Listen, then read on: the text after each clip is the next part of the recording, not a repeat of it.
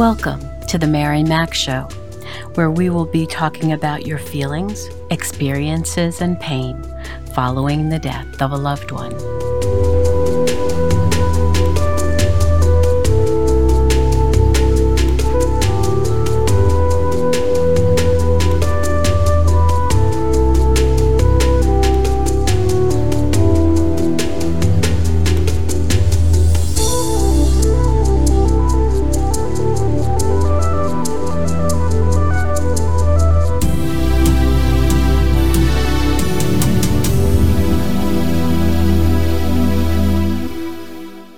Good morning, good afternoon, good evening.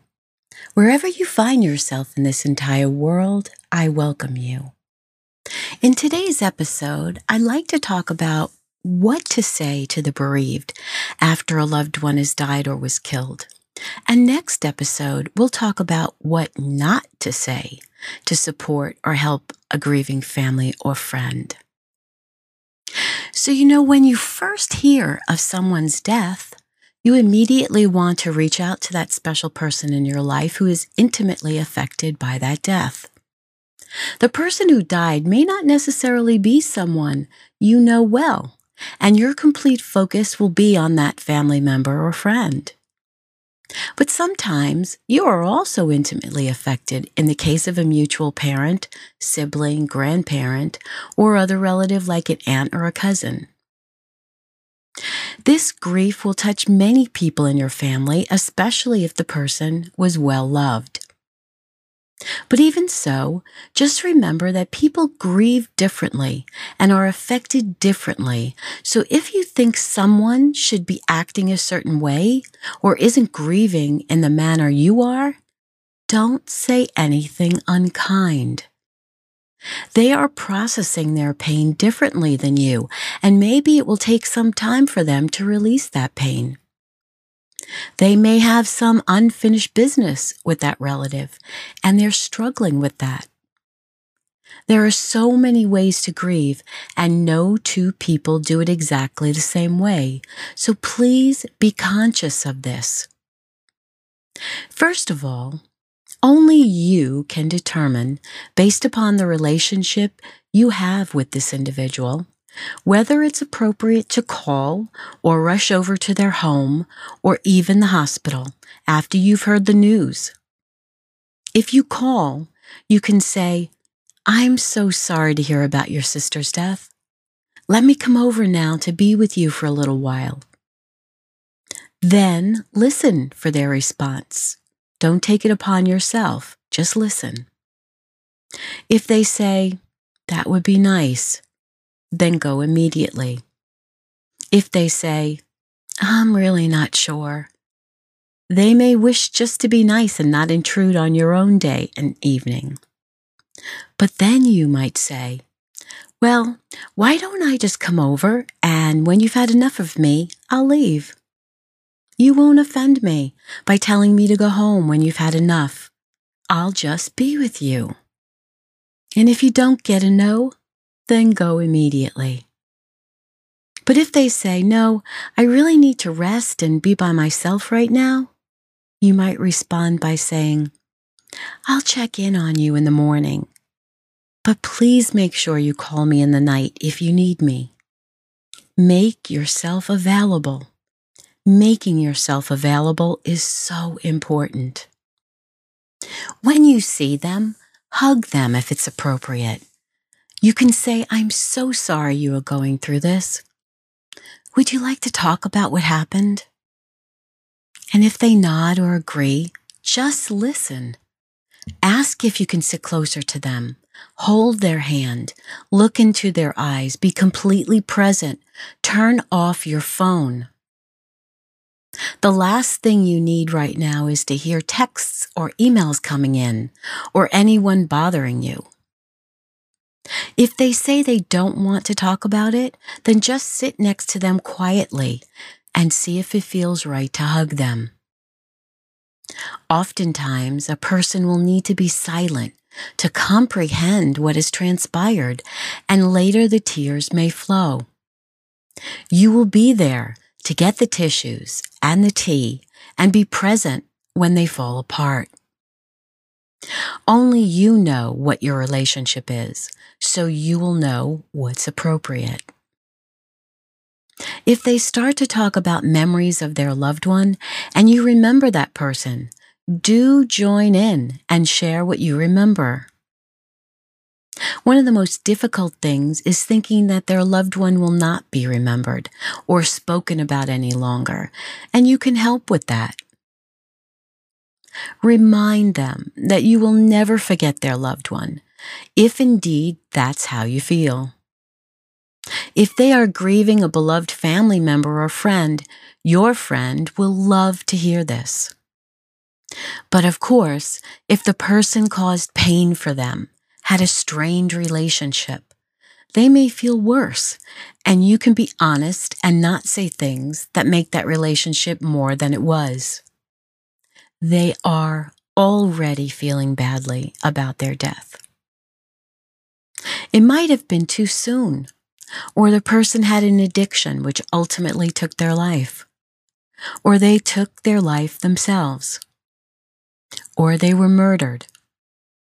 These are sensitive situations, and sometimes your friend or relative feels embarrassed by this and they don't want to be judged. And you're not there to judge them. You're there to help your friend or relative deal with the after effects of this person's death, whether that's good, bad, or ugly. We must remember that grief is messy other people's issues have a way of coming back to haunt us sometimes. We need to do the best we can if someone in our family or circle of friends has had a tragic death. Our job is to be there for our friend, to say comforting and authentic things to them. Things like, I don't know what to say, but I can listen. I love you so much, and I'm sorry you are in such pain. A part of him will always live on in you. There is just no one right way to grieve. We must just see where this path takes us. If they are religious or spiritual, you might say, you know, God can handle all your anger. If they are an especially giving person, you might encourage them to be as caring for themselves as they are for everyone else in their life. Sometimes there just are no answers. In the case of homicide, sometimes suicide where there's no note, the biggest question is why? Who would be so malicious as to take my parent, spouse, sibling, or child's life? Or why do they do this to themselves? So if they continue saying this and asking the why question, you might say in the most compassionate way, Oh, how I wish I could find an answer for you. And then hold them tighter through the pain or wailing. If you live a good distance away, you might let them know you will be at the funeral and stay for several days. If they are all alone, this will bring comfort to them, knowing that once everyone goes home after the funeral, you will be company for them during such a lonely time. Plus, they may need to get accustomed to living in a house alone again. You might remind them that although they may not get over the loss, you will help them get through it. Bringing up the word closure is not something they need right now. Many people don't believe in closure. They believe their loss is severe, and it will take a while before they can learn to live without that person in their life. You might say that part of your loved one will always live on in you and all those who loved him and whom he loved. You might share with them anything wonderful that their loved one used to say about them. It could go like this. Did I ever tell you the story about when your dad and I were watching you play at your college one day? And he leant over to me and said, I just burst with pride every time I think of what my girl went through to make it to college and for all her successes. If they are grieving a baby's death, or perhaps a miscarriage, you might say in a soft, compassionate voice, They were only with us for a short time, but I will always remember their time with us. If it was a child, you might say, I really loved your son. He was such a special child, and I know our family is going to miss him terribly. If it was her mother, your mother had such an amazing personality.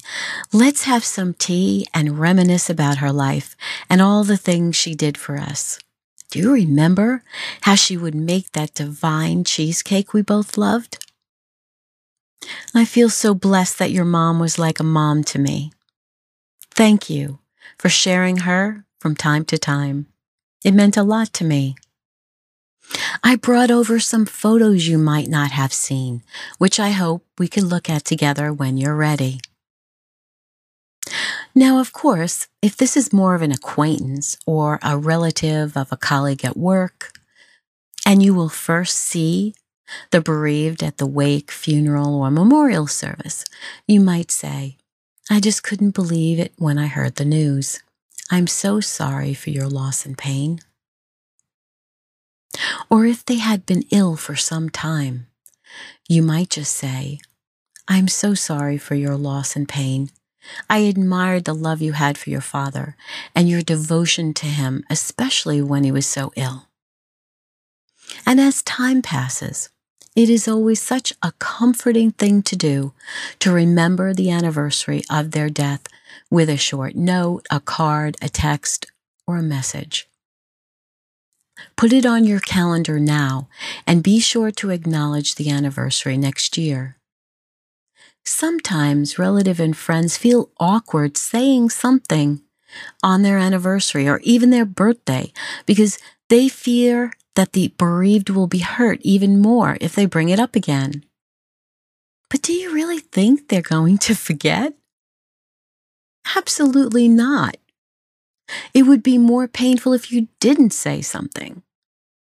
So do remember and do say something, especially in the week ahead of the anniversary leading up to it, because for them, those painful moments leading up to the anniversary go round and round in their head regularly, and it's very painful to think about all the places they were at leading up to the day they died. You might even make it a point to get together on that day if you feel up to it. Or setting up a time to visit the cemetery or bringing lunch with you and just talk about wonderful memories. If they cry, it's okay. They're just processing their grief, and that's the way it's being dealt with. A year out for a serious loss is not easy. Most of us are in a dense fog for a long while during the first year, and some believe the second year is more difficult because the fog is lifted and reality has set in. The person they love really isn't coming back, and they can't fool themselves any longer. For me, the second year after my beloved grandmother's death was much harder to take. I miss speaking with her, visiting her, snuggling up to her neck and being hugged so tightly. I miss that I couldn't just pick up the phone and call her when I wanted to. You have to stop yourself, and it's very painful when you realize she's not going to be there on the other end. We used to have this pact where I would say, If I go before you, I will keep a place warm for you in heaven. And if you go before me, you will keep a place warm for me. And she would laugh and say, Now, Mary, you aren't going to go first. But having experienced an 11 year old stepdaughter's murder, I knew too well that life can throw pretty weird curves when you don't expect it. So I'd say, Grandma, in this day and age, you just never know. And I remember when she was dying, I was holding her hand, and I whispered in her ear all the things I wanted her to know again. How I loved her, and how I knew she loved me, because she couldn't speak at that time, but I knew she could hear me. She was slightly squeezing my finger. And one of the last things I remember was, Remember, Grandma, keep that place warm for me. And then, of course, after she died, I lost it. I bawled like a baby. She was one of my best friends. I felt privileged to have been at her side when she was making her transition. When a person dies, we go through so many emotions. We feel lost and fragile and emotionally unstable. And it's friends and relatives like you who pick us up when we cannot take care of ourselves. You help us with everything from cooking and delivering food and making sure we have eaten, helping with laundry and house cleaning and doing errands with us, or at least bringing us around to do them. You pick up our children from school and baseball practice and listen to them when we can't.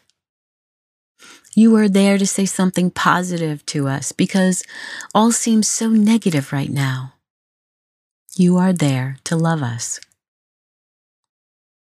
And we are so grateful for you. Grateful that you even took this time to learn what you could do to support us and help us move forward through our grieving process. Thank you for listening today. And I encourage you, please go back and listen to other episodes so you will really truly have a sense of what your loved one is now going through. Listen especially to my first episode, because in that episode, I talk about all the things that are swimming around in a bereaved person's head, and this will give you a better indication of what's going on for them. So remember, come back next week and we'll talk about what not to say to them, which is just as important. So now's the time in our episode where we get up, we move our body, and dance to the music. We change our state. If you're in the car, wiggle in your seat, move your shoulders, and have fun.